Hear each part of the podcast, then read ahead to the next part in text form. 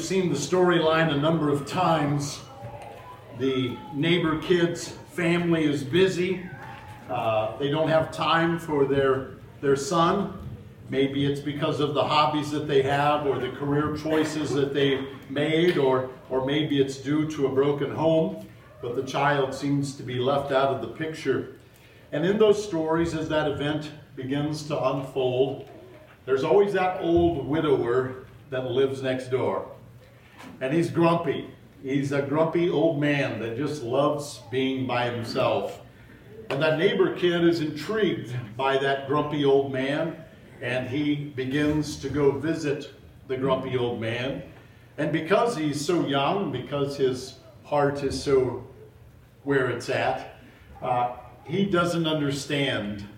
He doesn't recognize the, the man's annoyance by his presence. And instead, the young boy, just because someone's there, he asks questions, he, he seeks to understand things. What, what, what, what? Is always asking that question. And in that story, as it unfolds, he's really annoying at the beginning. But then, after a period of time, the old widower begins to look at this child with different eyes, and he begins to love that child and accepts that child, and, and that child becomes a part of the family. I was looking at 2 Corinthians 7, verses 2 through 4, and I couldn't help but think about that and that theme or that plot that seems to happen in so many movies. This morning we continue our journey through 2 Corinthians, and the people of Corinth have turned to Christ. There's some that have turned to Christ in Corinth, and the church of Corinth was born. And Paul spent 18 months there ministering to them, watching them grow. But then Paul left Corinth, was led to a different place, to a different ministry, to a different field. And some false teachers began to come in. And they began to share some things about Paul that were false. But the people began to believe those things. And they kind of put Paul out and they didn't bring Paul in. They weren't as accepting of Paul. But as we look at Paul, he continues to have a heart for the people of Corinth. And Paul continues to seek to minister to them, to continue to seek to encourage them, regardless of their attitude towards Paul. He continues to minister to them and continues to pursue after them. This morning we come to 2 Corinthians 7, verses 2 through 4, and we're going to examine this passage this morning and as we examine this passage this morning, I hope that you see the depth of Paul's love for the people of Corinth. Regardless of their behavior towards him, his love for them was the real thing. 2 Corinthians chapter 7 verse 2 says this, Make room in your hearts for us. We've wronged no one. We've corrupted no one. We've taken advantage of no one. I do not say this to condemn you, for I said before that you are in our hearts to die together and to live together. I'm acting with great boldness towards you. I have great pride in you. I'm filled with comfort. In all our affliction, I am overflowing with joy. Father, we are grateful for this morning that you've given to us grateful for this opportunity, Lord, to look into your word. And Lord, we pray that as we look into your word this morning, that your word would in fact look to us, look into us. Lord, only your word can speak to our hearts. Only your word can dive and, and touch our innermost thoughts. And so I pray, Lord, this morning as we dive into your word, that your word dives into us. Take my mind and my heart and my tongue, Lord God, and allow me to share what you'd have us to hear. Nothing more, but certainly nothing less either. And it's in your Son's name we pray these things. Amen. Now, as we dive into these verses this morning, there are three headings that we're going to use to kind of lead us through. The first thing we see is Paul's plea, and that's just in the first part of verse 2 there. In the rest of verse 2, we see Paul's practices and then in verses 3 and 4, we see Paul's pride and joy. And he shares with us about that pride and that joy in those last two verses.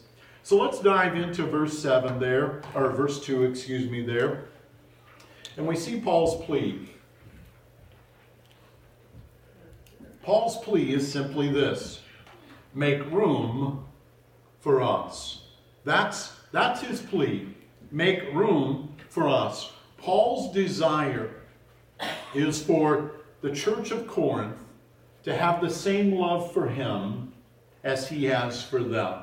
That's, that's his desire. Uh, this passage removes the, re, resumes the discussion that we saw with Paul that he began in verse 11 of chapter 6. Uh, in verse 11 of chapter 6, Paul was speaking to them about this love for him, his love for them, and desiring that they have that same love for him. Now, right now, Paul's reputation or, or the thoughts that they have of Paul are marred by all of the false accusations that are taking place. Uh, so many accusations have come against Paul by these false teachers They've come in and they've shared that Paul was there, didn't really have a heart for them, uh, shared that Paul was just seeking his own gain. Uh, they shared that Paul was nothing more than just a snake oil salesman and he was just there for money, that he didn't really love them. Uh, Paul has tried to come to them and he couldn't come to them, and they've just said, Hey, there's another sign that he doesn't really love you, that he doesn't really care about you. Uh, even though Paul has poured out his heart for them, even though Paul has poured out his life for them, uh, those are the accusations that are coming. And as a result of that, they're kind of standoffish with Paul. They're not accepting of Paul, and they're kind of leaning the other way. In 2 Corinthians 6, verse 11, just look up there with me. It says, We've spoken freely to you, Corinthians. Our hearts, our heart is wide open. Paul loved the people of Corinth. They should have been able to see that in his mannerisms, in his behavior. Uh, he opened his heart and he let the people of Corinth in. You know how that is for us sometimes in relationships. If we've been hurt before, then sometimes we don't let people in very well. We kind of keep them at a distance. If we were treated poorly as a child, we, we don't let people in very easily. We keep them at arm's length as long as we can. We, we have that. And that's where the people of Corinth were. But Paul was not like that. He says, My heart has been open, and I've been open and I've been honest with you the whole time. There's nothing that I'm keeping hidden. There's nothing that I'm keeping reserved from you. I've been like an open book to you. My heart is open to you. My love for you uh, is there. He shared that with them. But the people of Corinth, they weren't that open. There in 2 Corinthians 6:11 it says, "You are not restricted by us. You are restricted in your own affections. In return, I speak to you as children. Widen your hearts also." So the lack of a close relationship that Corinth had with Paul was not Paul's fault. It was on them because they were the ones not letting Paul in. They were not trusting Paul. They were believing these false accusations. They were believing these false teachers. Uh, and he says, you know, stop making room in your own hearts. Stop making room in your own hearts for, for for these other false teachers. Uh, instead, make room in your hearts for me. Paul said in, in, first, in 2 Corinthians 6.14, do not be unequally yoked with unbelievers. For one, what partnership has righteousness with lawlessness? Or what fellowship has light with darkness? So these false teachers were coming in and they were sharing these things. And Paul says they're unbelievers. So why would you take the words of unbelievers and believe those more than you believe me? Because as believers, you should be listening to what I'm sharing with you, not what the unbelieving world is trying to sneak in. And he says, Open your heart to me, not to those things. That's, that's what Paul is sharing here with them. That's what Paul wants them to understand. Make room for me. Boy, I remember one of the rules that was in our house that I try to avoid as often as possible. My parents would share, don't eat anything before supper, it'll ruin your appetite. That has not happened to me one time in my life. I've never ruined my appetite. Uh, I used to go to college and I would eat dessert first just to see if I could do it. It didn't work. Uh, even when the cheesecake table was out, I'd eat all I could and then be like, oh, chicken. Uh, and dive in. It's just the way it would work. It's never happened. But Paul is saying, you guys are filling up with all of this false teaching. Depart from that stuff. There's, there's no partnership there between righteousness and lawlessness. There's no fellowship there with light and darkness. So, why are you being consumed with those things rather than seeking after God? He says, Do not be unequally yoked with unbelievers. This is Paul's plea. Open your hearts to, to me. Open your heart to me. Receive me as I have received you. Now, the next thing Paul shares after his plea is his practices. He says there in verse 2 We have wronged no one. This word that's used here means to act unjustly. Paul says we have not acted unjustly towards anyone. You can look at the record, but there is no record of injustice. Paul's record with them and with the people of Corinth was spotless. Paul not only talked the talk, but Paul also walked the walk. You guys remember when Paul was arrested for proclaiming Christ, and while he was in prison, he proclaimed the gospel. And Onesimus was a slave that escaped from Philemon, and he trusted Christ while he was in prison. And Onesimus said, Wherever you go, Paul, I want to go with you and I want to minister with you. I want to, I want to be there. But Paul knew Onesimus' situation. And he said, Onesimus, I cannot wrong Philemon. Even though you escaped, even though you're now a follower of Christ and things have changed, I still cannot wrong Philemon.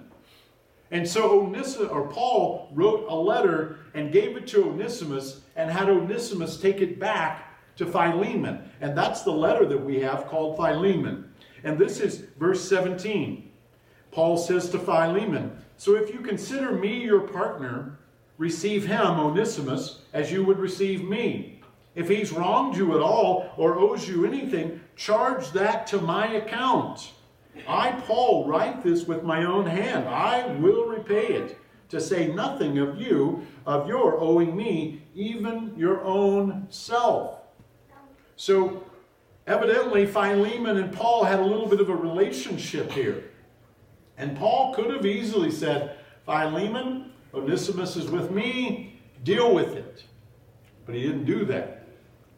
He sent Onesimus back and he says, If Onesimus owes you anything, bill me, and I'll settle up with you. Paul had wronged no one. And this example here of Onesimus and Philemon is a great example of that. He tells the people of Corinth, I've wronged no one. You can look at my past. I've wronged no one. He says, We have corrupted no one. This word that's used here for corrupted implies the loss of soundness or the loss of purity, the loss of integrity. As a result of this loss of, of soundness or this loss of purity, it would cause it to be destroyed. Uh, it would cause it to die. There's a there's an illness, and I would tell you the term, but I don't want to embarrass you. There's a term that's used here that this Greek word is applied to, and this disease ta- attacks the throat and it breaks down the throat and causes the tissues to die off. Uh, that's what this word is. And that's this idea of corrupting something, attacking something, breaking something down so the integrity of it is gone so that it dies. Paul says, hey, we've corrupted no one. Paul has caused no deterioration to the inner life of man. Now, we think about all of the corruption that was going on in Corinth. There was a ton of that that was taking place, and people were corrupted, and it was eating people away. But that wasn't Paul's doing. That was that was the the culture that was doing that. It wasn't Paul that was doing that. Now, the next thing we see there is letter C. He's taken advantage of no one. He says there in verse 2 We've taken advantage of no one. This literally means to have more than anyone else and take from those who don't have as much as you. And Paul says, hey, we've not taken advantage of anyone. We've not taken anything from anyone. Now, false teachers had come in and they had taken advantage of people, but Paul had not. Paul had no practice of, of selfishness, he had no practice of self seeking fraud. He did not do anything in his ministry that was a bait and switch. Uh, he didn't do have any of those tactics at all. Uh, he didn't do any wrong to people for the sake of gain so that he could step back and say, hey, look at all that I've done. He didn't do that. Uh, that was not part of his practice.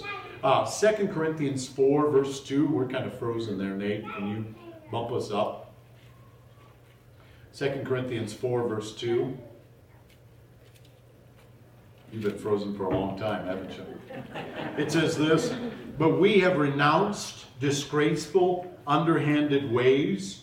We refuse to practice cunning or to tamper with God's word. But by the open statement of the truth, we would commend ourselves to everyone's conscience in the sight of God. Paul says, Hey, we haven't done any of those practices. There's nothing like that that we have done. We're, we're clear of those. We've taken advantage of no one. That's, that's what he shares. Paul had made uh, a declaration to the church of Ephesus. And he says this in Acts 20, verse 26 Therefore, I testify to you that this day that I am innocent of the blood of all. Verse 33 I've coveted no one's silver and gold or apparel. You yourselves know that these hands ministered to my necessities and to those who were with me. In all things, I've shown you that by working hard in this way, we must help the weak and remember the words of the Lord Jesus, how he himself said, It is more blessed to give than to receive. So, throughout Paul's ministry, there's evidence of this that he's taken advantage of no one.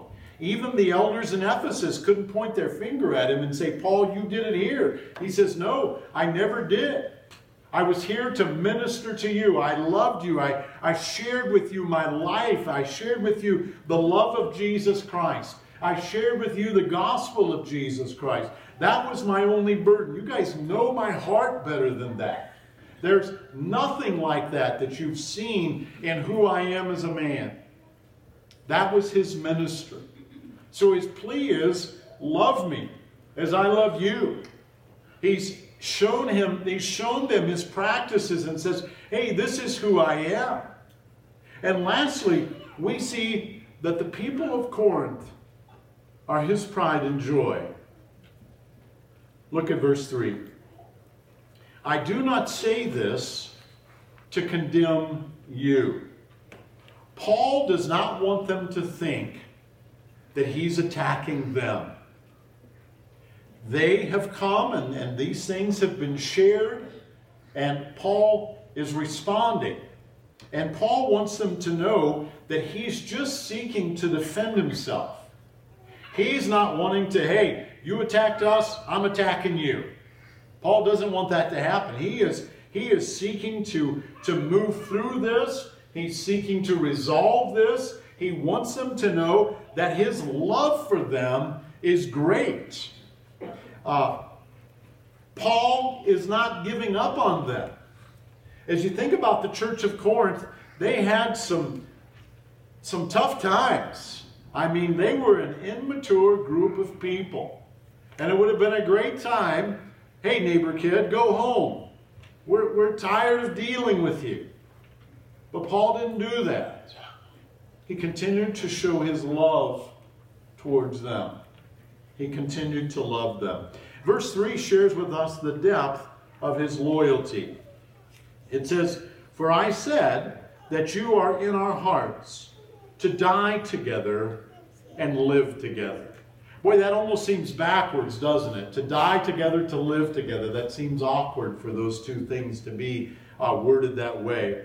But Paul, once again, is confirming what he shared with them previously. the depth of his own love. I love you guys. I love you guys. Even though you're an unlovable group, I, I love you guys. That's, that's Paul's message to them. The love that Paul has for them is going to be sustained. It's going to be sustained even in death. He's going to love them to death, and then he's going to love them beyond death. That's what, that's what Paul is looking for. This, this friendship, this relationship that they have, is going to transcend death. This, this recognition that, hey, this life is not the end, that we have a future hope. Romans 6 8, Paul says this Now, if we have died with Christ, we believe that we will also live with them. So Paul says, We're living right now, we're going to die, and once we die, we're going to live together then because of what they have in Christ. So Paul's relationship with them is more than just the here and now. Paul is loyal to them through thick and thin, and death is not going to separate us because we're going to meet again on the other side after graduation. We'll hang out together on the other side. That's, that's his statement. Now, look at verse 4. And this, this just, I'll share with you. Never mind. I am acting with great boldness towards you. Now, the New Living Translation says, I have highest confidence in you. So, as Paul is looking at them and as Paul sees them, he is confident that the things that are going on in their life are going to be resolved and there's going to be a turning to Christ. Doesn't that sound like a doting father? Have you ever met that father who is the father of that kid? And when I said that kid, you know which one I'm talking about. and regardless of that, the father or the mother just dotes on that child because of that love that that parent has for that child. This is Paul. He looks at the church of Corinth and man, they've got issues. But you know, God has brought them so far. God has changed the lives, and there's some there's some rough edges on them, sure. But man, we all have bad hair days, right? And that's the way he looks at the people of Corinth. Hey, I'm bragging about you guys. I'm I'm proud of you guys. I'm I'm proud of the way that God has shaped you and changed you. And this is his fourth letter that he's written to them that said, "Hey guys, bring things together. Let's let's tighten things up here a little bit." But yet he's like, man, you guys have come so far. Um, I'm so proud of you. Uh, the church of Corinth was a, was a troubled group. Uh, 1 Corinthians 3, verse 1 says, I, brothers, could not address you as spiritual people, but as people of the flesh, as infants in Christ. I fed you with milk, not solid food, for you were not ready for it. And even now you're not ready, for you are still of the flesh for while there is jealousy and strife among you, are you not of the flesh and behaving only in a human way? I mean, these guys weren't mature Christians at all. But Paul says, I love you, man. I love you. I'm proud of you guys. And I'm telling people about you. I'm telling people about how proud I am. This confidence that Paul has towards them is, is rooted in his love for them. 1 Corinthians 13 7 says, Love bears all things, it believes all things, it hopes all things, it endures all things. Isn't that exactly how Paul is looking at the church of Corinth? With this love. He has this love, and he knows that this is a bump in the road for them. He knows that because his confidence is in God. He knows that God's working on them. He knows that God is shaping them. He knows that God is trimming them back. He knows that. Philippians 1 6, Paul says this I'm sure of this, that God, that He, God, who began a good work in you, will bring it to completion at the day of Jesus Christ. Paul knows that there's still work that needs to be done in the people of Corinth but he knows that God is the one who's working. and he knows that God is going to complete it. The day that Jesus returns, the day that they go to be with Christ and stand before Christ, it's going to be complete because they're going to step out of that old sin filled body and they're going to have a new glorified body. And when that takes place, everything's going to be mucho better. That's the Greek word, mucho. It's going to be better. He knows that's the case. And that's where his confidence is, is in the Lord. He knows that God's not through with them yet, that God is still working on them. And, and that's where he is. And notice he says, I have pride in you. The New American Standard says, Great is my boasting on your behalf. Amazing that Paul has pride in this group. Paul's boasting was not in himself, not in the work that he had done, but in the work that God was doing in their midst. 2 Corinthians 10 17. Let the one who boasts boast in the Lord. That's what Paul's boasting in, is the Lord and the work that he's done. He says in verse 4, I am filled with comfort. Next week when we get together, we're going to try at 1045 next Sunday. Something new. We're just going to try it two weeks in a row. Uh, next week, we're going to look at Paul, and he receives a message from Titus. And in this message from Titus, he shares with them about some of the positive things that are going on in Corinth.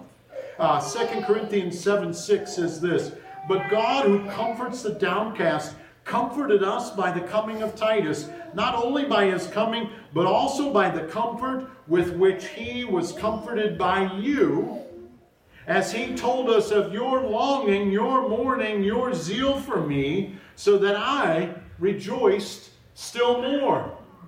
Paul knows God is doing a work in Corinth. Uh, and he was comforted by this, by this message from Titus. He says, I was comforted in that. Uh, he's comforted in the way that things are going. They're not there yet, but they are making progress. They are making progress. And notice what he says in the last of verse 4 In all of our affliction, I am overflowing with joy. The people of Corinth were Paul's pride and joy because of the work that God was doing. Even though they were overwhelming at times for the sameness that was going on. It was a wonder that Paul could keep sane with the people of Corinth. But yet, he sees these glimmers of hope. He sees these glimmers of, what's that other G word? Growth. And he is excited by those. And those bring him joy. And it says, I'm overflowing with joy. So there's this area that we used to hunt, and there's a natural spring there. Someone took and, and buried a piece of pipe in the side of the wall, and it just comes out. Of, it's like the craziest thing. You're walking along, and there's a cattle trough there, and that's why they put it there was for cattle. There's this cattle trough there, and then in the middle of this rock wall, there's a hose stuck in there and it's just a garden hose size, but water just pours out of this rock. And as you walk up there, it's such a beautiful sound because you hear that water overflowing out of that cattle trough. And it's making its way down to the river that's below. And it's such a cool thing. And that water coming out of the wall is just so pure and it's so clear and it's cold. No matter what time of day it is, it's cold when it comes out of there. And it's overflowing. And this is that picture of that joy that Paul has. It's overflowing, pure joy as he hears about what's going on in the church of Corinth. You know, as you look at Paul and as you look at this whole situation, there's no doubt that Paul is spirit filled and spirit controlled. He's walking with God. He's walking in obedience to God. And Christ is just pumping his heart full. And he's overflowing. He's overflowing. So there you have it. Paul's plea, Paul's practices, and Paul's pride and joy. So, what do we take home from this? I mean, what do we apply to our Sunday afternoon? You know, as I as I thought about this this week, I, I had to ask myself, do I have Paul's heart for other people? Do I have Paul's heart for other people? It depends on the day. It does. But you know, I think we see Paul's heart. And he has a, a love for them like no other. And I think that's what we need, don't we? Doesn't God tell us, doesn't Jesus tell us? Love the Lord our God with all our mind, with all our heart, with all our soul. Love our neighbor as ourselves. These are the two great commandments. Paul is displaying that love thy neighbor. That's what he's doing. Do we have that kind of love? Paul isn't ignoring their sin. As we look at 1 Corinthians, as we look at 2 Corinthians, Paul calls them out in regards to their sin. And he even tells us later in this book, hey, I wrote this, I knew it was going to hurt your feelings, but you had to hear it. So he calls them out on their sin. But even though they have that sin, he still loves them. He still loves them, and he tells them the truth in love. And they should know his heart. His desire is to see them repent. His desire is to see them turn to Christ. That's his heart's desire. But Paul's love for them was sincere. Paul's love for them could be tested, and Paul's love would be true. It would hold up to all scrutiny. Paul had no desire for self gain.